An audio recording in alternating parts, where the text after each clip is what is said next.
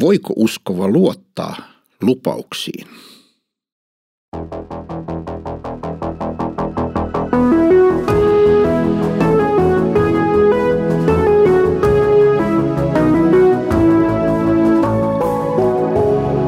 Kirjoitusten pauloissa.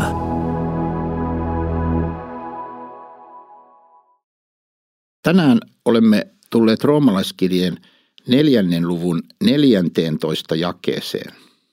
Siinä on kirjoitettu näin. Siis jos ne, jotka pitäytyvät lakiin, ovat perillisiä, niin usko on tyhjäksi tehty ja lupaus käynyt mitättömäksi. Sillä laki saa aikaan vihaa, mutta missä lakia ei ole, siellä ei ole rikkomustakaan. Sen tähden se on uskosta, että se olisi armosta, että lupaus pysyisi lujana kaikelle siemenelle, ei ainoastaan sille, joka pitäytyy lakiin, vaan myös sille, jolla on Abrahamin usko, hänen, joka on meidän kaikkien isä. Niin kuin kirjoitettu on, monen kansan isäksi minä olen sinut asettanut, sen Jumalan edessä, johon hän uskoi ja joka kuolleet eläväksi tekee, ja kutsuu olemattomat ikään kuin ne olisivat – ja Abraham toivoi, vaikka ei toivoa ollut, ja uskoi tulevansa monen kansan isäksi tämän sanan mukaan. Niin on sinun jälkeläistäsi luku oleva. Eikä hän heikontunut uskossa, vaikka näki, että hänen ruumiinsa oli kuolettunut, sillä hän oli jo noin satavuotias, ja että Saaran kohtu oli kuolettunut. Mutta Jumalan lupausta hän ei epäuskossa epäillyt, vaan vahvistui uskossa antaen kunnian Jumalalle. Ja oli täysin varma siitä, että minkä Jumala on luvannut, sen hän voi myös täyttää – sen tähden se luettiinkin hänelle vanhuskaudeksi, mutta ei ainoastaan hänen tähtensä ole kirjoitettu, että se hänelle luettiin, vaan myös meidän tähtemme, jolle se on luettava, kun uskomme häneen, joka kuolleista herätti Jeesuksen, meidän Herramme joka on alttiiksi annettu meidän rikkomustemme tähden ja kuolleista herätetty meidän vanhuskauttamisemme tähden. Ensin Paavali selittää tässä että jos olisi niin, että ihminen pelastuisi pitämällä laki, eli jos ne, jotka pitäytyvät lakiin, ovat perillisiä, siis iankaikkisen elämän perillisiä, niin usko on tyhjäksi tehty ja lupaus käynyt mitättömäksi.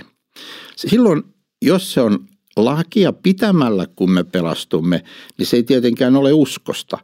Mutta silloin myös Jumalan lupaus siitä, että usko pelastaa – on osoittautunut mitättömäksi. Näin ei voi olla. Ja siksi Paavali selittää, että laki saa aikaan vihaa. Millä tavalla laki saa aikaan vihaa? Kun laki käskee tehdä jotain ja laki on täysin ehdoton, niin ihminen reagoi siihen usein viha, vihastumalla. Mikä sinä olet sanomaan minulle ja, tai tämä käsky on mahdoton pitää, tämä on liikaa. Ihminen sisimmässään vihaa Jumalan käskyjä syntisenä ihmisenä, eikä halua kuulla niitä. Ja sitten taas kuitenkin me tarvitsemme lain osoittamaan, että me olemme rikkoneet. Ja siksi Paavali sanoo, mutta missä lakia ei ole, siellä ei ole rikkomustakaan. Ja sitten hän jatkaa.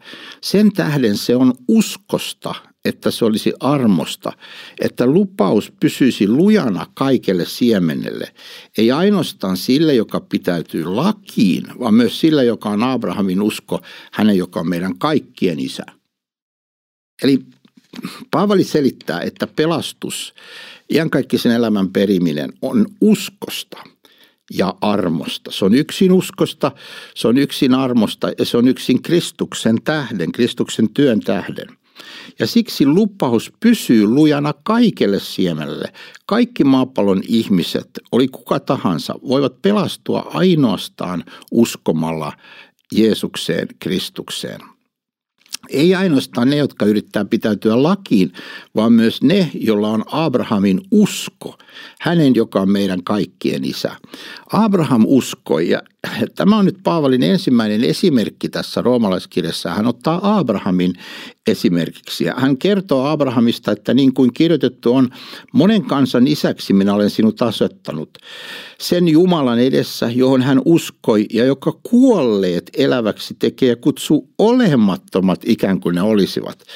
Toisin sanoen, kun puhumme uskon syntymisestä, niin puhumme uskon syntymisestä hengellisesti kuolleen ihmisen elämässä, jolla ei ole itsellään mitään tuotavaa, lisättävää siihen, että se usko syntyy. Uskon syntyminen on täysin Jumalan teko. Miten Jumala sen saa aikaan? Hän saa aikaan sen julistamalla meille evankeliumia. Kun me kuulemme evankeliumia tai luemme evankeliumia, niin tämä evankeliumi ei ainoastaan sano, että usko Herran Jeesukseen, niin sinä pelastut, vaan se sama evankeliumi lahjoittaa sen uskon Jeesukseen, jolla me pelastumme. Eli usko tulee kuulemisesta, niin kuin Paavali myöhemmin tässä kirjassa selittää.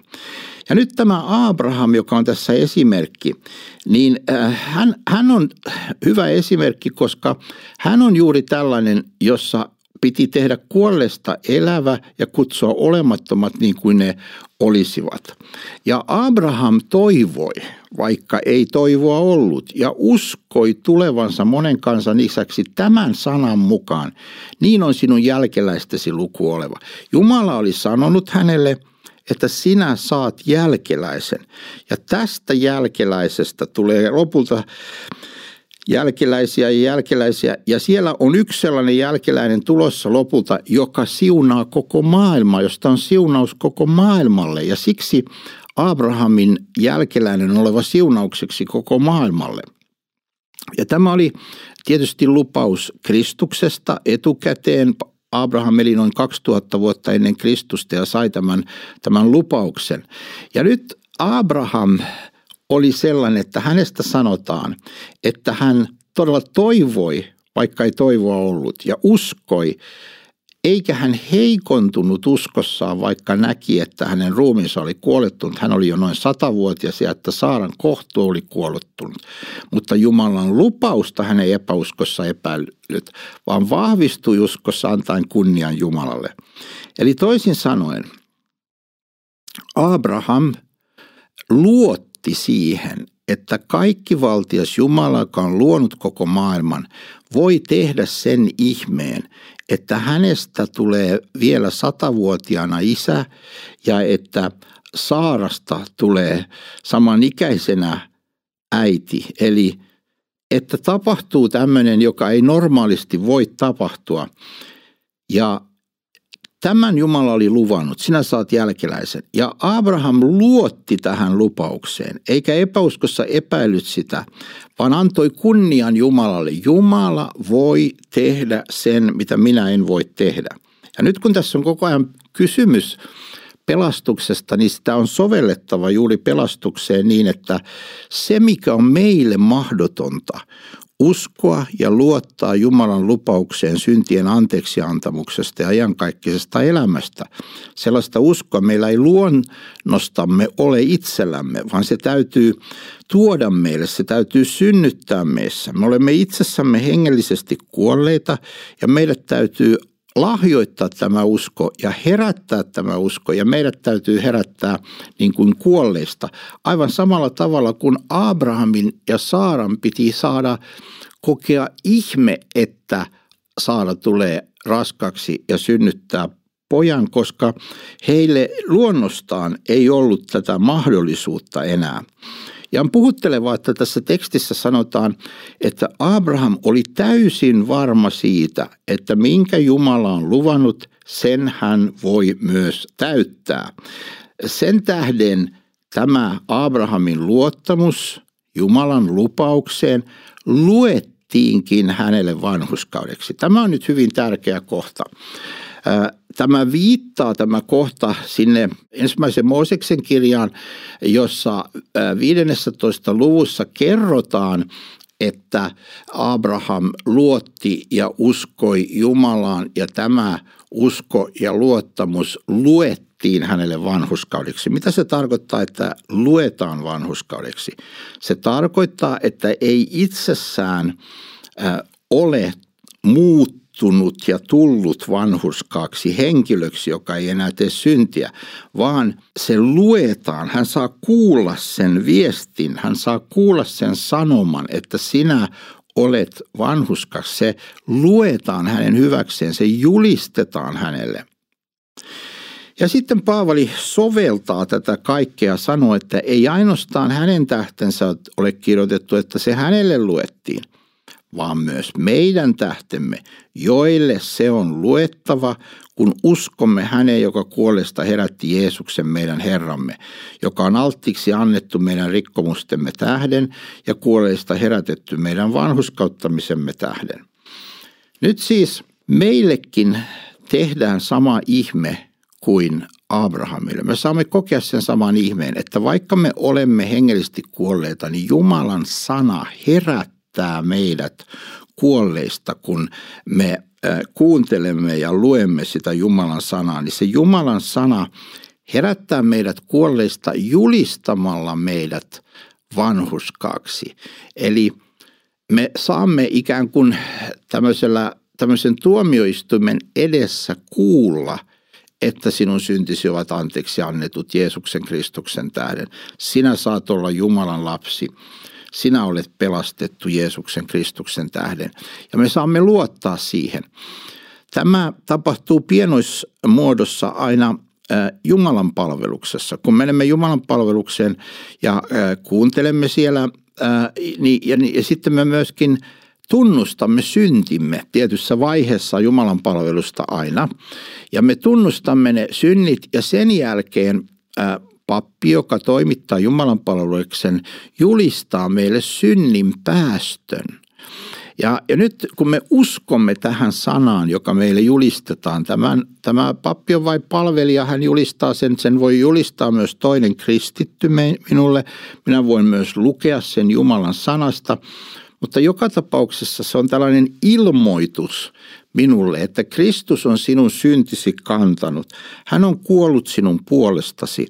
Hän on sovittanut sinut Jumalan kanssa ja sä saat kuulla tämän sanoman. Ja kun sä kuulet sen ja luotat siihen ja otat sen vastaan uskossa, kiität Jumalaa siitä, tuon totta, tuon totta mitä sanotaan, niin se on myös totta meidän elämässämme niin, että se julistettu anteeksiantamus todella on voimassa. Se todella pätee. Me todella saamme syntimme anteeksi Jeesuksen tähden ja meidät luetaan Jumalalle otolliseksi vanhuskaaksi, Jumalalle tässä merkityksessä Kristuksen tähden kelpaaviksi.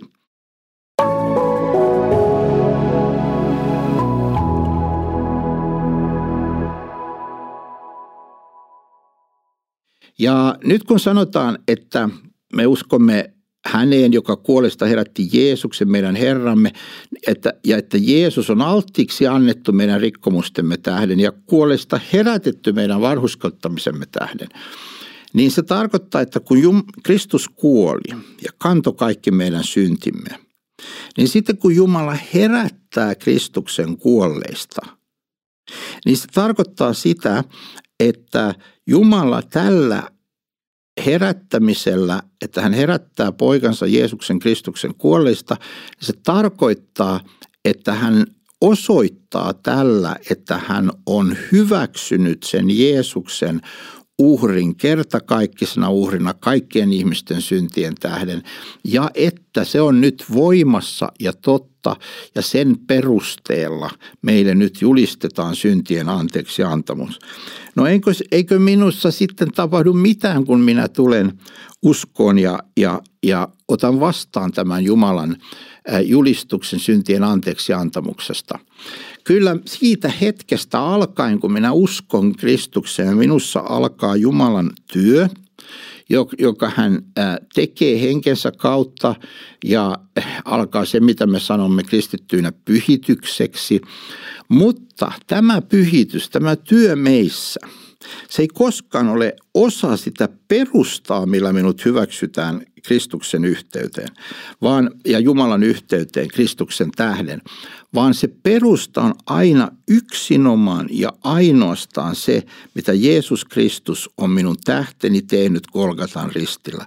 Tämä lupaus, tyttäreni poikani, ole turvallisella mielellä, sinun syntisi annetaan sinulle anteeksi.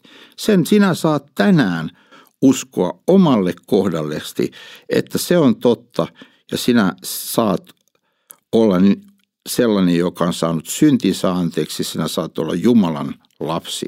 Kun luotat tähän Jeesuksen lupauksen ja se lupaus kannattaa kuunnella uudestaan ja uudestaan ja lukea uudestaan ja uudestaan, koska se ylläpitää sitä uskoa meissä. Jumala on luvannut, Jumala on tosi.